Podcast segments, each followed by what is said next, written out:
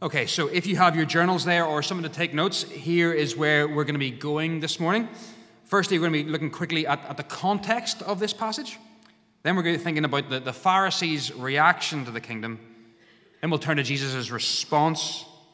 And then finally, we'll think a little bit about our reality, what that all means for us. So after we get the context right, we'll look at the reaction, the reply, and the reality.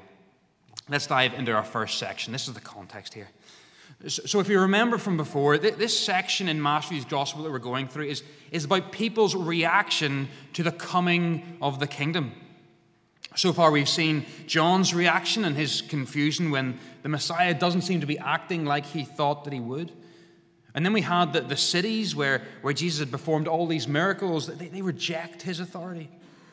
And last week, we started seeing the reaction of the Pharisees and, and how they saw Jesus as a threat. And interspersed with all of this is the reaction of the people. The people who were healed, the, the people who, who followed Jesus, who came out to see him, who heard his teaching. Amidst all the reactions, all the calls to repentance that are so prevalent here, there are people who are accepting the kingdom. But if you read this passage, that, that, that's sort of all in the background. What's in the foreground, what we're looking at now, is, is Jesus effectively calling out the Pharisees for their reaction. He, he's making an overt call on them to repent and then warning them of the consequences of not doing that. So, this is where we find ourselves this morning. Uh, think of this image before us. Jesus has come on the scene, and, and the people are starting to question who he is. They are starting to maybe accept that the kingdom has come. But the Pharisees are trying to convince them no, no, they're wrong. That Jesus hasn't brought the kingdom, that they need to stay in another kingdom. So, really, what we have here is an event where there's, there's, people standing in the middle, and on one side we have Jesus announcing the kingdom, and on the other we have the Pharisees shouting, Don't listen to him. And what Matthew is portraying for us here is this clash of kingdoms. That's what's shown to us in the passage. In verse 22, we, we get quite a, a low key account of a miracle. Um, and this miracle, if you remember from the previous section, is, is about the kingdom being announced. So the Messiah comes, he, he pushes back the effects of sin and death. He's the, the light that is shining in the darkness. And then in verse 23, we see the people realizing that this is what is happening. They're seeing the signs and asking the right questions. But then in verse 24, we see the drama really start. This is the opening attack of one of these kingdoms. This is the Pharisees' reaction. So let's, let's dive in. Verse 24. But, usually when you're reading scripture, a pretty significant word. But when the Pharisees heard this, they said that it is only by the prince of demons that he drives out demons. And so instead of amazement, instead of uh, questioning or discerning or praying, they immediately denounce Jesus. You see, they've had their minds made up about Jesus before this even happened. They, they have been looking at him and judged that he is not from God. Or maybe more accurately, that he is not from their God. And so, whatever he does now, they are going to oppose. Essentially, their position is because Jesus isn't acting as they know that God would act, since he isn't conforming to their judgment on who God is and what he should be doing, then he can't be from God. And so they must oppose this kingdom that he is bringing. There's only going to be one authority. And so, this message of Jesus that is ripping up their social control, it has to be challenged. That they're so committed to their kingdom that they can't give up that power. Now, maybe you'll have seen the likes of Richard Dawkins and other famous atheists have said that, that no evidence would be enough for them to believe in God. That, that even if they saw some miracle, they just assumed that it was some trick or, or they, they, they'd gone mad. And we've probably all got friends or, or family members who, who think similar things, who are, who are so committed to another idea that whatever we say about God, they're ready to fight against it. And just like them, the Pharisees, they're so committed to their kingdom. So they make their plea to the crowds. They, they act as ambassadors of another kingdom, a kingdom that doesn't recognize Jesus as king, a kingdom that asks whether the thing that the people see is really good. They speak into the hearts of the crowd, getting them to, to question whether this good thing from God is actually bad for them. You might hear it that they're echoing that their true king's lie from the garden, where Satan got Adam and Eve to question whether the good restrictions given by God were really good for them.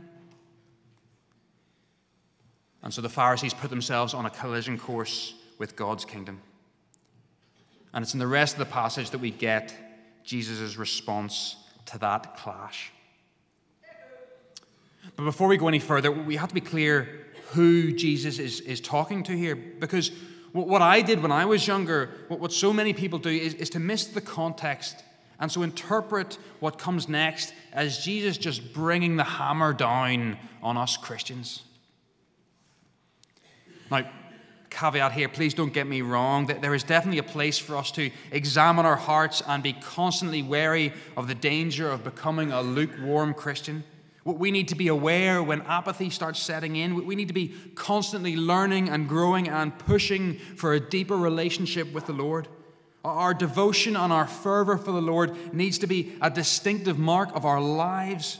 And we need to be a church willing to, to call one, one another out when we see a brother or sister taking their faith for granted or putting something else as more important than it. That, that's all true.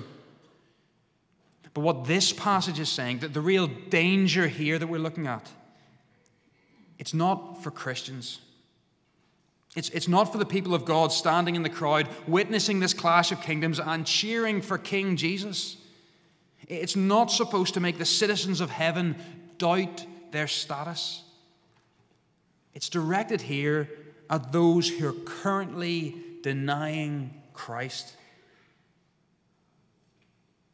Verse 25 Jesus knew their thoughts and said to them, to the ones who had so hardened their hearts that nothing could convince themselves of the truth, to the ones who had seen God work and act and actively reject it, the, the ones who stood before the coming King and reject his authority. And so it is to them that he warns that no forgiveness will be given. And so maybe you're here today or you're listening on and know that, that you don't see Jesus as King, that you don't know Christ as Savior. And friend, if that is you, I don't want to appear harsh or insensitive, but what Jesus is saying here is for you. That no matter what this world has told you, there is no forgiveness outside of Christ's kingdom. And, and that is for you just as much as it was for me before Christ saved me, just as it was as much as it was for all of us here.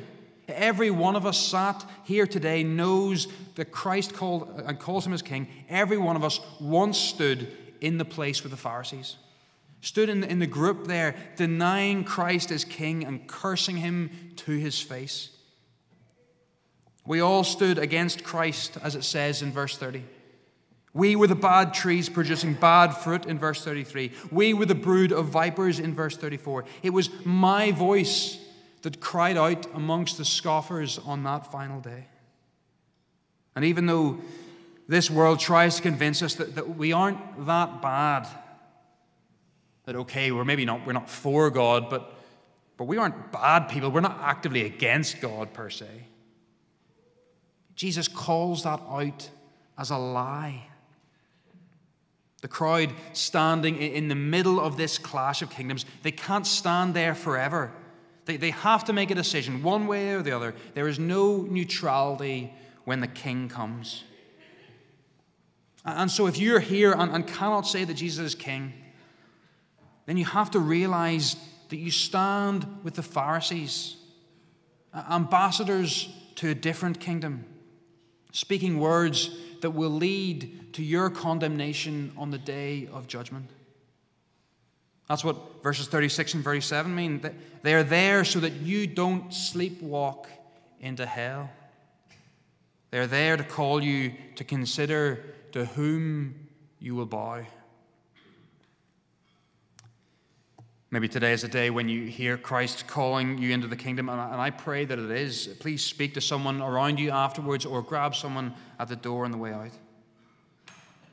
But, but Christians, this verse isn't there just to call people to come to the kingdom, it's also there to remind us of the realities of salvation and damnation.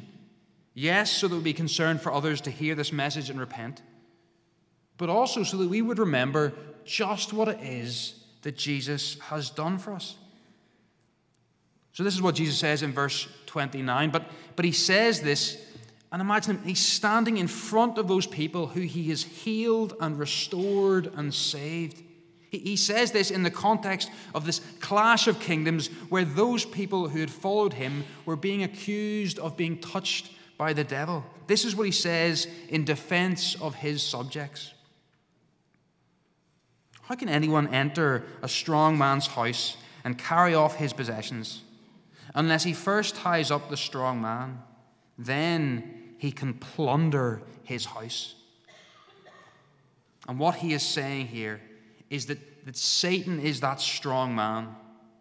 He is the one who had these people in chains, who had captured them and, and, and held them in their sin, unable to find freedom on their own and that Jesus has entered into Satan's kingdom, t- tied him up, rendered him powerless, and rescued those sinners from the pit of hell. This is the image that we get in the Psalms and Ephesians of, of the Savior leading a host of captives free. And, brothers and sisters, this is what Christ has done for us. He has set us free from sin free from this kingdom of darkness, free from the hopelessness of trying to escape, free from the, the sucking power of sin trapping us in our addictions and the pools of the flesh, free from the cycle of abuse that just heaps more and more upon us as we try and walk through the valley of the shadow of death. Left to ourselves, we, we simply can't make the right choice. Scripture talks about us as being dead in our sins having no capacity to, to pull ourselves out of that cage. And it's whilst we were still there without anything to offer, anything to give, anything to deserve rescue, when we were justly serving our sentence in the prison of our own making, that Jesus broke the doors down. It was His power, not our goodness, that brought light into that dungeon. It was, it was His grace and not anything about us that lifted our eyes and carried us out blinking into the sun. And yes, maybe we still feel the effects of our time in Satan's power. Maybe we still hear the commands of our old master and, and sort of follow out of habit. Maybe we still act like we are in slavery to sin, but our reality now is that we are free. Now we have the ability to resist the lies of the world, the flesh, and the devil because Christ has overcome them. He has rescued us, and now we are citizens of heaven with all the rights and the privileges that come with it. Brothers and sisters, we should read this passage that has been used to get so many people to doubt their salvation and what God has done. And instead, we should see our freedom, our justification in His eyes that we stand behind our King, having been given the words of life and are able to confess that He has forgiven us, that He is our King. This is our reality. And I, and I hope that, that understanding that turns your heart to, to worship. But I do want you to consider for a moment the, the implications for all this. Because what we see in this clash of kingdoms is not just a, a sort of a dividing up of groups, but it's an orientation of the heart that leads them to live very different lives. The crowd in that day, they have to make a decision on who to follow. And their choice, it's not neutral, it does affect their lives. And, it's not just a, a hobby for us either. It is our reality. So before we finish, uh, I want to just contrast the, different responses to the kingdom that we get here. So, first, we get the reaction of the Pharisees. And what we see, if you're reading through the passage, there is disbelief. They, they see the kingdom being proclaimed, they hear Jesus announce it, and they just don't believe it. They don't accept that they need to repent. Don't think that they're doing anything wrong. And in fact, they're telling others to follow them in their sin. They are ambassadors of another kingdom. Just like the, the influences of our day trying to get people to, to buy into a lifestyle or a worldview or a way of acting. They try and tear down Jesus, make up flaws, attempt to stoke fear and hatred. And so their disbelief leads to unrepentant hearts, which over time harden all the more, which leads to what Jesus calls in verse 33 bad fruit. They live lives contrary to God's will and so produce more and more sin. And again, if you're here and don't think that Jesus is Lord, I'm not trying to, to single you out. I'm just trying to point out this is the reality of the situation. If what Jesus says is true, then even what we try and point to as our good deeds is all rotten in God's sight. The result? A rejection of the kingdom. And without accepting the kingdom, there is no forgiveness. And so the sin that will not be forgiven in verse 32, it's not something that, is, that someone is genuinely repentant about, but God is saying, no, no, it's too late. They, they aren't denied forgiveness after asking. In reality, these people, they will never know forgiveness, uh, as one writer puts it, because they will never meet the simple, invaluable, soft hearted condition for it repentance. Unbelief condemns us because it prevents us from accepting the one thing that we need to be saved. So, if you have friends or family who, who don't know Christ, yes, be nice to them. Yes, make sure your actions don't create a block so they won't listen to you. But remember that the, the, the only thing, the only thing, is that when they see how good Jesus is and come face to face with this call to repent and know that they can fall upon his grace, that is the only thing that will get them to accept the kingdom. That's, that's the Pharisees' reaction unbelief, unrepentant hearts, condemnation. But what about those who do accept the kingdom? Well, well, since the thrust is on responding to the Pharisees, it's a little bit more, more subtle here, but, but actually it's seen in each of his responses to this clash of the kingdoms. So in verse 22, we get the healing. Then we see that, that Jesus has saved captives. And so what we see is that the people do respond to the kingdom with belief here. Then in verse 31, we see that for, some, every sin and blasphemy will be forgiven. And we know from the rest of Matthew and from Scripture as a whole that the belief leads to repentance and forgiveness. And then finally, in verse 37, we see that by our words, and what that's meaning is once our hearts have been transformed and we live and speak out of the fact that Jesus is King, we can confess our sin and His goodness then we are justified. And so, although it, it might seem a little bit technical there for some of us, the, the point is that the pattern of our lives, if we are Christians, is one of belief, repentance, and forgiveness. So we're faced with a situation in our lives. We believe what Scripture tells us. We, we repent of our sin. We find forgiveness. And ultimately, we are moved to worship. And look, when we put it up like that, it seems pretty obvious, doesn't it? Here's the, the Pharisees' reaction, and there's God's people's reaction. So respond to Jesus the right way, would you? And when we put it down on paper, it seems very simple. But as the, as the saying goes, the game's not played on paper. And our hearts are so easily pulled to react as if we were still living in that old kingdom. We see it everywhere. We're, we're driving somewhere and, and someone cuts us off and we get all riled up. But then the next day we're in a rush, so it's fine for us to pull out in front of that other person. And no big deal. We get into the arguments, and it's always the other person, the other side that needs to relent. We make a mistake, and when it's pointed out, we jump into self defense mode.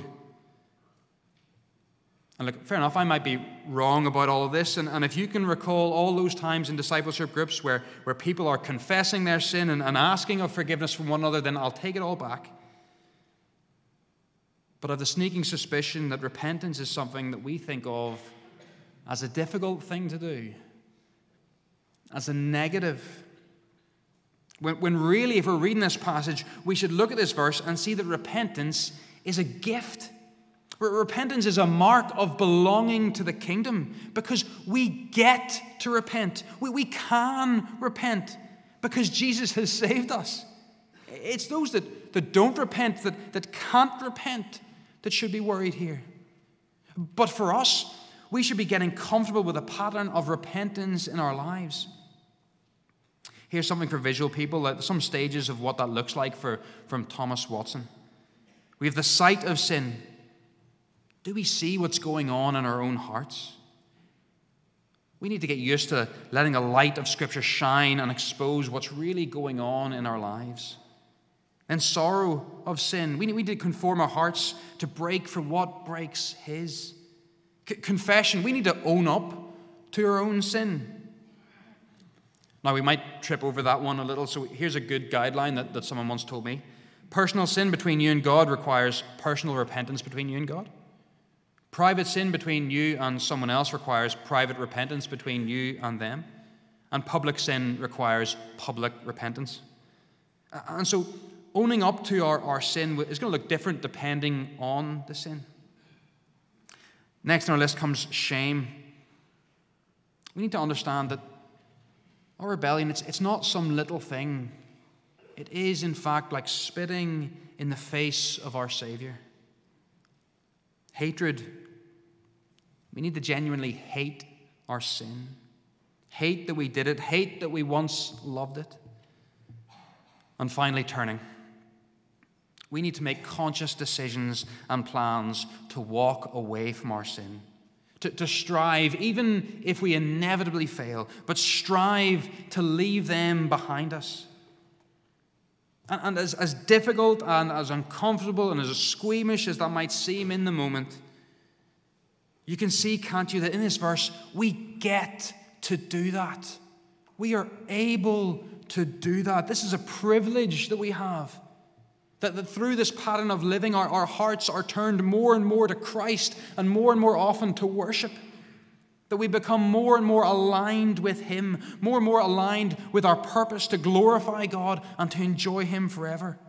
We can repent because Jesus has saved us because he has defeated the powers holding us captive that will lead us to glory.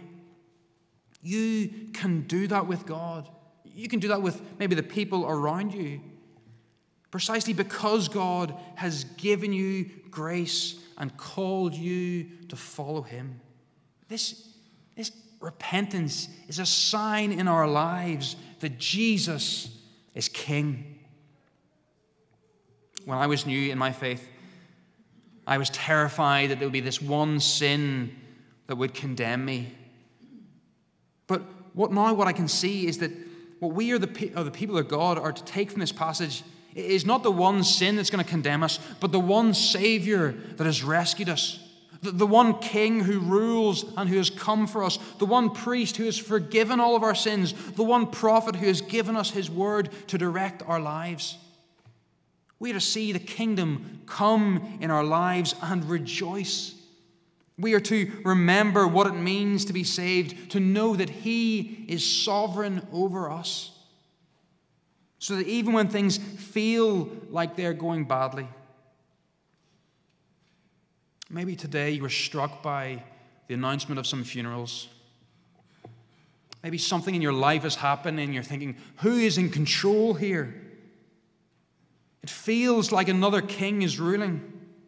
Maybe at times in your life it feels like sin is creeping over us and we're, we're just at our wits' end. Even during those times when it feels like that, we can know that our God reigns, that He is faithful to us, and that we can rest in His good plan for us. Family, the kingdom has come. And we get to respond now in joy, putting the sin behind us and marching along with our Lord into his glorious light.